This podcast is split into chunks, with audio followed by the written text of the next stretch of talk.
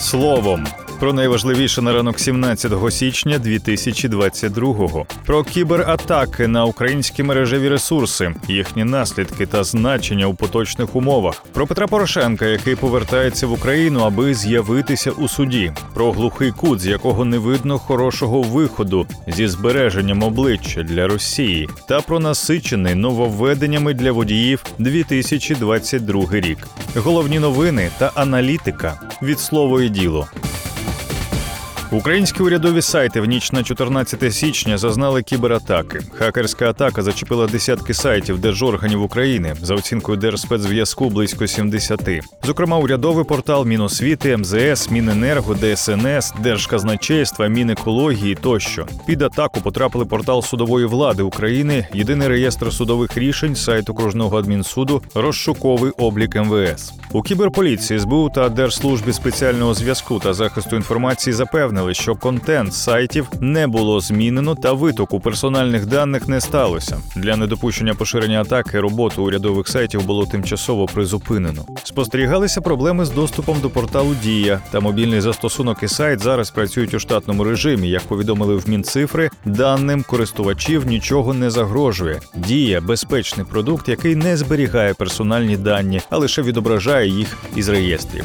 Під підозрою насамперед, звісно, Росія, адже кібератака сталася у момент загострення конфронтації Росії та Заходу, а також за умов загрози повномасштабного вторгнення РФ в Україну. Нагадаємо також, що за даними Microsoft, Україна входить до першої трійки країн, на які найчастіше здійснювалися російські кібератаки у період із липня 2020 року до червня 2021-го. Попередні докази того, що хакерська атака була здійснена Росією, опублікував Український центр стратегічних комунікацій та інформаційної безпеки. Припускаємо, що це пов'язане з нещодавньою поразкою Росії на переговорах щодо майбутньої співпраці України з НАТО. Днями Москва вже відновила військові навчання біля кордонів України, а хакерські дії стосовно українських держорганів також можуть бути частиною цієї психологічної атаки на українців. На російський слід вказує і хронологія поширення новини. Інформація спочатку з'явилася у соцмережах, далі першими публікаціями серед медіа були зливні бачки, а далі її активно поширили вже російські видання. Йдеться у повідомленні. За кілька місяців до нинішніх подій низка західних видань писала саме про те, що Росія може готувати такі провокації. Про що саме йшлося та скільки кібердиверсій, за даними СБУ, за останні 2 роки було попереджено, читайте у нашому великому аналітичному матеріалі на сайті та в телеграм-каналі. П'ятий президент України Петро Порошенко вважає, що підстав для його арешту немає, і він у понеділок 17 січня з'явиться до Печерського районного суду Києва. Про таке він сказав на брифінгу напередодні у Варшаві. Чи я боюся того, що мене заарештують? Кажу вам, що ні. Не тому, що я так певен у собі, а тому, що не бачу підстав для арешту, сказав Порошенко. Він підтвердив, що 17 січня прилетить із Варшави до Києва та уточнив, що летітиме разом із журналістами, які повертаються лоукостом, а не на якомусь окремому чартері. Порошенко додав, що не надто довіряє Печерському районному суду Києва та судовій системі, але має намір прибути на засідання. При цьому зазначив, що не готував тривожну валізку на випадок, якщо його вирішать заарештувати. Нагадаємо, Петру Порошенку 20 грудня 2021 року підписали підозру у державній зраді та сприянні діяльності терористичних організацій. СБУ пояснила, що політика підозрюють у тому, що він розірвав контракт на поставку вугілля із ПАР та організував поставки з ОРДЛО. 6 січня суд наклав арешт на все майно Порошенка. Печерський районний суд Києва призначив засідання щодо обрання запобіжного заходу Порошенку на 11:00 17 січня. Раніше «Слово і діло» писало про те, за якими справами Порошенку вже оголосили підозру, а які провадження розслідуються чи були закриті. Минулого тижня відбулося кілька раундів переговорів між представниками Росії, США, НАТО та ОБСЄ стосовно того, що Росія називає гарантіями безпеки. 17 грудня, нагадаємо, МЗС РФ викотило Заходу щось на кшталт ультиматуму, в якому вимагало від НАТО відкотитися на рубежі 97-го року, відмовитися від розширення на Схід, від ведення військової діяльності у Східній Європі, Центральній Азії та Закавказі. Росія особливо наполягала на забороні вступу до Альянсу України та Грузії. У разі невиконання своїх вимог погрожувала військово-технічною відповіддю. Проєкти цих угод було складено так, що виконати їх у повному обсязі було неможливо. Наприклад, США, як один із членів НАТО, не може гарантувати нерозширення Альянсу, оскільки подібні рішення можуть бути ухвалені виключно колегіально. А спроба заблокувати розширення НАТО за рахунок прийняття нових членів взагалі суперечить статуту цієї організації, в якому окремо прописано політику відкритих дверей. З цієї причини негативна відповідь США та НАТО на ключові вимоги Росії легко прогнозувалася.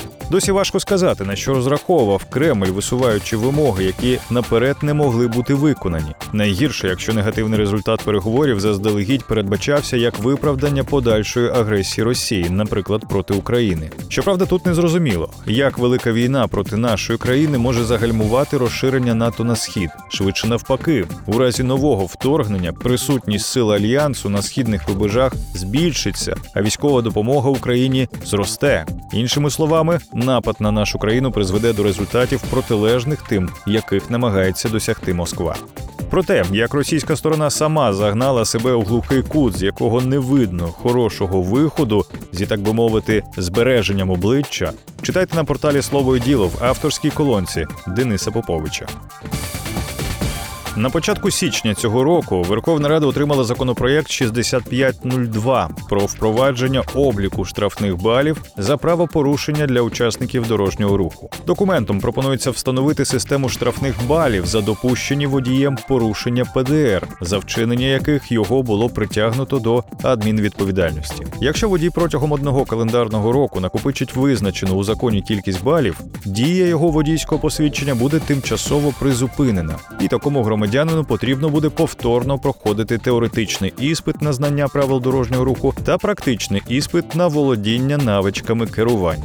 Загалом ініціатива виглядає абсолютно логічною, і така система працює у багатьох державах світу, адже одними штрафами можна довго уникати серйозної відповідальності за систематичні порушення, навіть якщо йдеться про незначні перевищення швидкості чи неправильне паркування. Щоправда, система нарахування штрафних балів може зіткнутися із основною проблемою – відсутністю достатньої політичної волі та кількості голосів у Верховній Раді для результативного голосування. Адже у парламенті зареєстровані ще декілька революційних за своєю суттю ініціатив для посилення відповідальності на дорогах та покращення ситуації з безпекою. Наприклад, той самий законопроект номер 5798, за допомогою якого громадяни зможуть самотужки фіксувати на свої смартфони чи відеореєстратори різноманітні порушення і за це отримувати навіть від держави грошову винагороду. Звісно, подібна ініціатива викликала непросту дискусію в суспільстві, проте така стратегія може виявитися дієвою і зможе вберегти десятки тисяч людей від каліцтва та смертей на дорогах.